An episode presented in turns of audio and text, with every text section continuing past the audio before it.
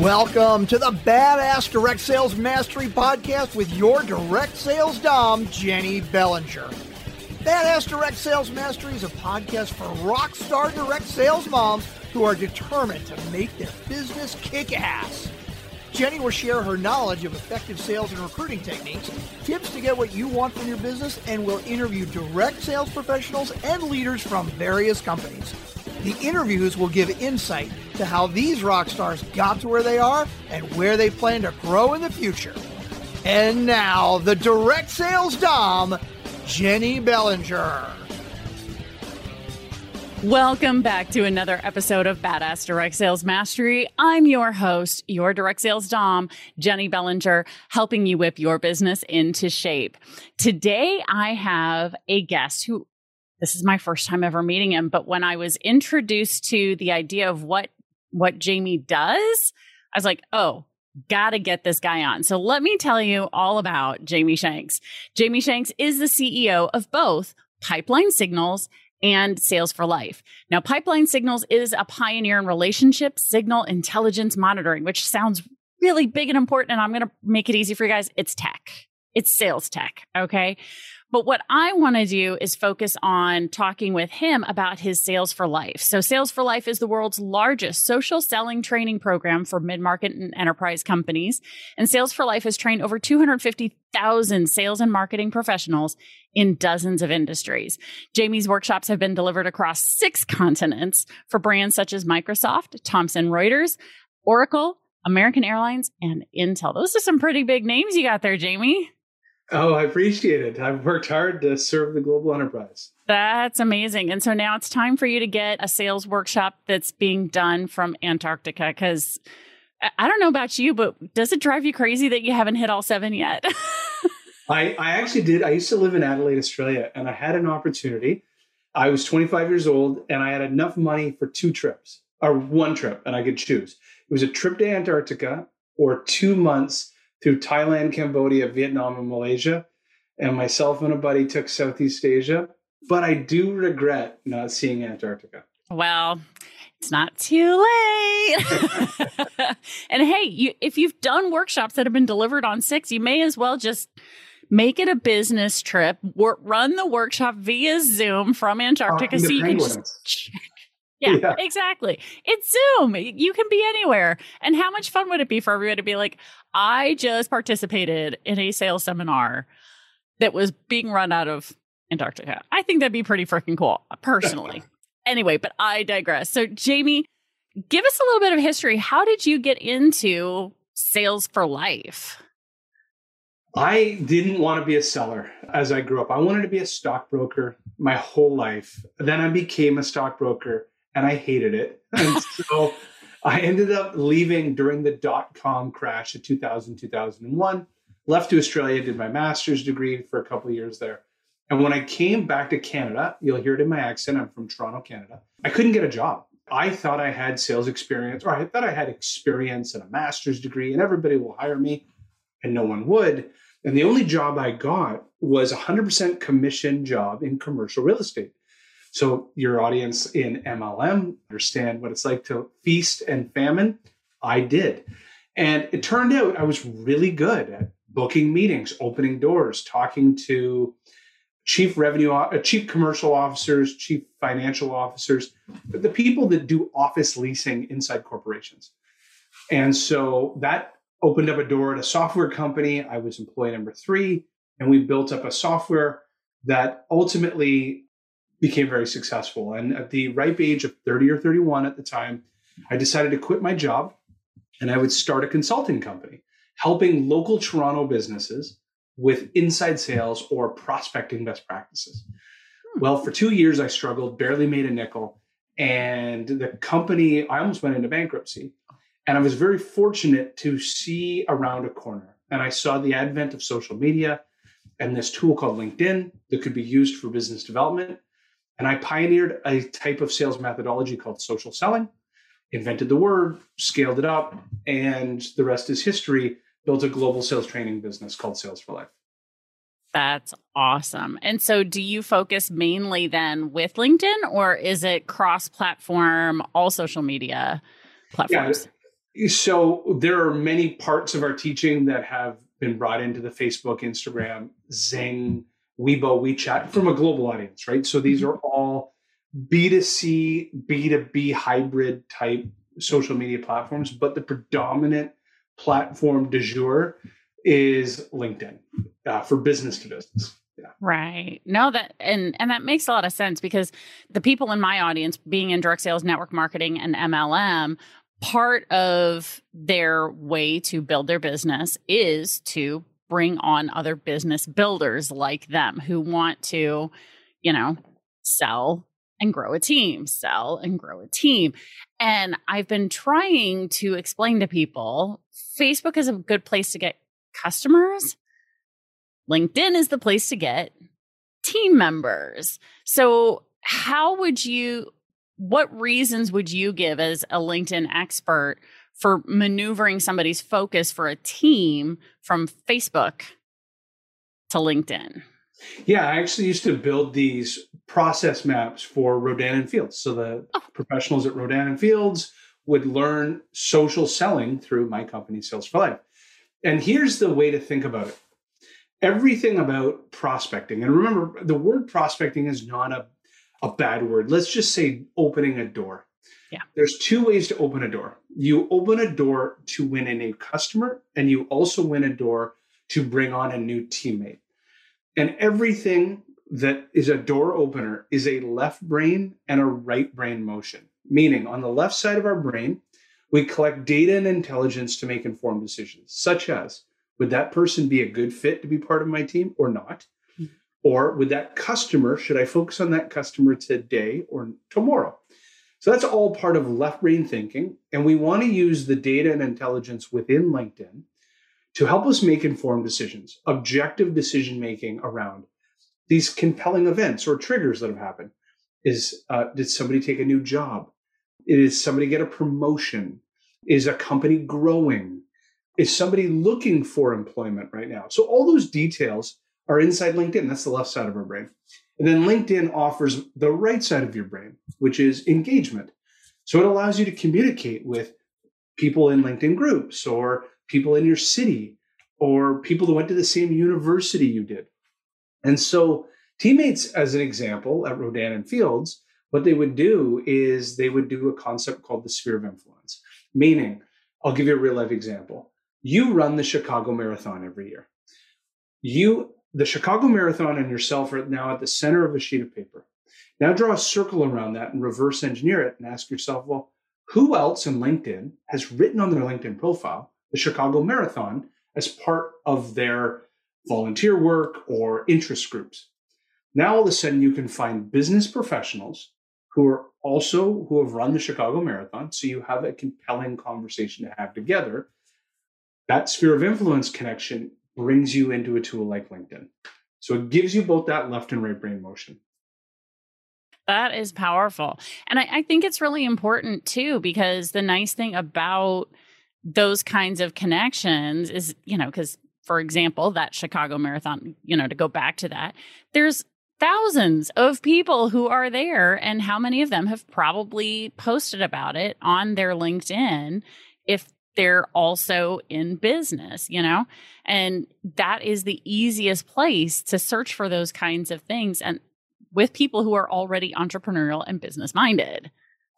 Right? right. And I think that's really the key in the business building piece for people who are looking to recruit. How do you prospect? How do you get someone to open that door? Well, you got to start with somebody, you know, you got to start at instead of a house, you know, where that door is located, maybe that door is located on a business building, you know? So think of Facebook as like the house, so consumer. You know, LinkedIn is the business building where that door is located. Is that a good analogy? Does that yeah, and, and and also the best way to start.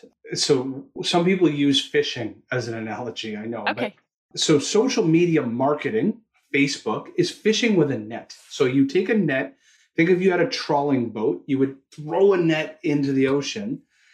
And then as you wheel it in, all the sea urchins would be attached to that net. Some are of value to you, and some are crabs and eels and dolphins and the things you might not want. So you throw it back. What we want to do is fish with a spear. So our goal is to go out into the deeper water and to focus on very specific accounts or very specific people and have targeted conversations. And the best way to start, I would always advise anybody uh, who's doing this for themselves, one of the best, simplest ways to start is reverse engineer yourself and your common interest and your life experience. One of the ones that are most obvious on LinkedIn is your uh, post secondary education. So if you went to a university or college or a military college, you can actually drop in and reverse engineer all the alumni that went to that school or your private school or a military base that you served at. And you can identify people who are entrepreneurial, who've walked a mile in the same shoes you have. And now you have this break the ice conversation. Oh, I noticed that you went to the same school as me. Do you remember when we used to do this? You know, at the football games. Now let's bring this to a business conversation. I love it. And it's so much better than the, you know, try and connect on Facebook with you know someone you went to high school with. Because i mean there's even memes going around on facebook going oh just got a, met, a friend request from someone i went to high school with. Here comes the sales pitch. Like exactly. I mean it's it, it's now become such a thing. It's a meme right? Like somebody it, like yeah it's out there and i've seen it lots of times because i always get tagged in it because of what i do and who i work with they're like oh my gosh so as you're working through this with people and they now they've opened the door, right? They've made the connection with someone on LinkedIn. They've said, Hey, I see that we both went to the same university or we both ran the marathon or whatever the common connection is. What's the next step or thing that they should consider as a potential step in maneuvering that conversation towards a conversation about the business opportunity because a lot of people will say, okay, yes, I can say, you know, hey, I see that we both went to Truman State University, which, by the way, that's where I went to school. So go Bulldogs. Um, but we both went to Truman State University. How do you go from Truman State University to recruiting conversation? Sure. So I'll, I'll make this as tactical as possible. I'll tell you real life messaging from teammates at Rodan and Fields. So one of the one of the best at recruiting, and there was a lady, if I recall, she was maybe in Louisiana, and she focused in on moms and soon to be entrepreneurs that are part of military spouses. So what she was doing was taking a base. She let's say took Fort Bragg and then now is using LinkedIn to reverse engineer those that are living within that community and serving towards that community. And I was part of Fort Bragg alumni groups. Then from there, her messaging style, of course, every message has to have four components. Number one, why should you listen? Why should you care? And that's that icebreaker. Listen, I'm also a mother working in Fort Bragg who've started a business. Part Two is the value creation. There is only three ways you can add value to somebody's life. You can either make them money, save them money, or mitigate risk risk of failure, risk of a lawsuit, risk of losing your job, risk of missing bill payments. So she focused in on the opportunity of making extra income for, like, say, family education. So she was very overt about saying, I have an opportunity for mother entrepreneurs living on base to create extra income for themselves. Very simple, talking to their fellow alumni. Part three to the message is what's called the knowledge or time for knowledge exchange, time and or knowledge exchange. The concept is if I'm trying to book a meeting with yourself, Jenny, you have next Thursday at two o'clock Eastern Standard Time available to give and I'm trying to buy that time. So if somebody is trying to earn that time, which to you is worth 500 or $1,000 an hour, like it's a valuable, you know, a time slot, I have to give you something that you don't already know. So I need to give you an insight, a nugget of gold, a little window into a piece of knowledge where you say the opportunity cost of not knowing more next Thursday is worse than bypassing this meeting. So I have to give you something where you go, wow, more knowledge on that topic is worth 30 minutes next Thursday. Whatever that is. In my world, we give away, in my software company, we will give away a couple free samples or leads and say, you know, is your sales team calling these? Now all of a sudden it opens up the door of opportunity cost. Oh my God, we're not doing that. Then the fourth piece to the message is you have to be very overt call to action. And this is where most professionals fall down. They'll say, Would you want to have a coffee in a few weeks? Or are you available for 15 minutes? Give human beings direction. Are you available next Thursday, September 28th at 2 o'clock Eastern Standard? We'll have a Zoom call. That gives people a binary yes no decision making, and it converts a lot better than open ended, would love to have coffee one day. And they're like, coffee when? Coffee where? Mm-hmm. I don't even like coffee, right? So, um, so that's how you want to think of your messaging. That's how you bring it from, by the way, we went to the same university and we used to go to the, you know, to this super party that used to happen every year. The, you know, you bring it back to the fun things from your university days. That's how you bring it into a business context. I love it. And so now, listener, make sure you go back, listen to that again with a piece of paper and a pen and take notes because that was really valuable information. Because the reason people drop the ball in that conversion conversation is because they, number one, they go into it going, okay, yeah, it's great for me to connect, but I don't know how to get from there to there. And and Jamie just gave you the literal formula for how to get from point A to point B, which is to have a conversation with somebody, a real conversation, because you don't want to have that conversation on LinkedIn, right? Oh, yeah. So the purpose of LinkedIn is to go from online to offline as quick as possible. But it's the simplest medium to communicate with people that you don't have their mobile phone number. Oh yeah. yeah, absolutely. The eh, the the I adore LinkedIn because of how specific and all the different things that they let you search for. And just like you were talking about, you know, going as specific as where do they live, who do they serve, you know, what what do they have about themselves on their profile? You can get extremely specific.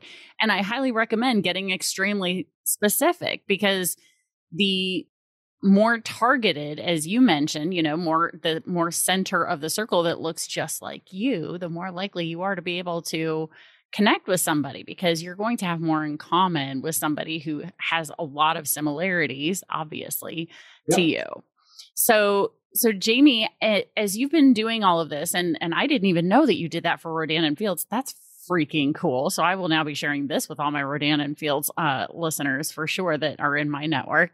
Um, but in in doing this for them, um, how have you branched out and gone from that to now you're serving like Microsoft? And I mean well, Rodan and Fields is huge. Don't get me wrong, they're huge. that was in an in, in to be all in all honesty that's an anomaly to the typical customer that i serve. So okay. I've always served the microsoft oracles and intels of the world. Yeah and rodan and fields is owned by a private equity firm called tpg and it was tpg who said i want to bring in the way that b2b sellers think yeah into the mlm b2c world and how can we teach what is a sales professional does at Microsoft, mm-hmm. somebody at Rodan and Fields.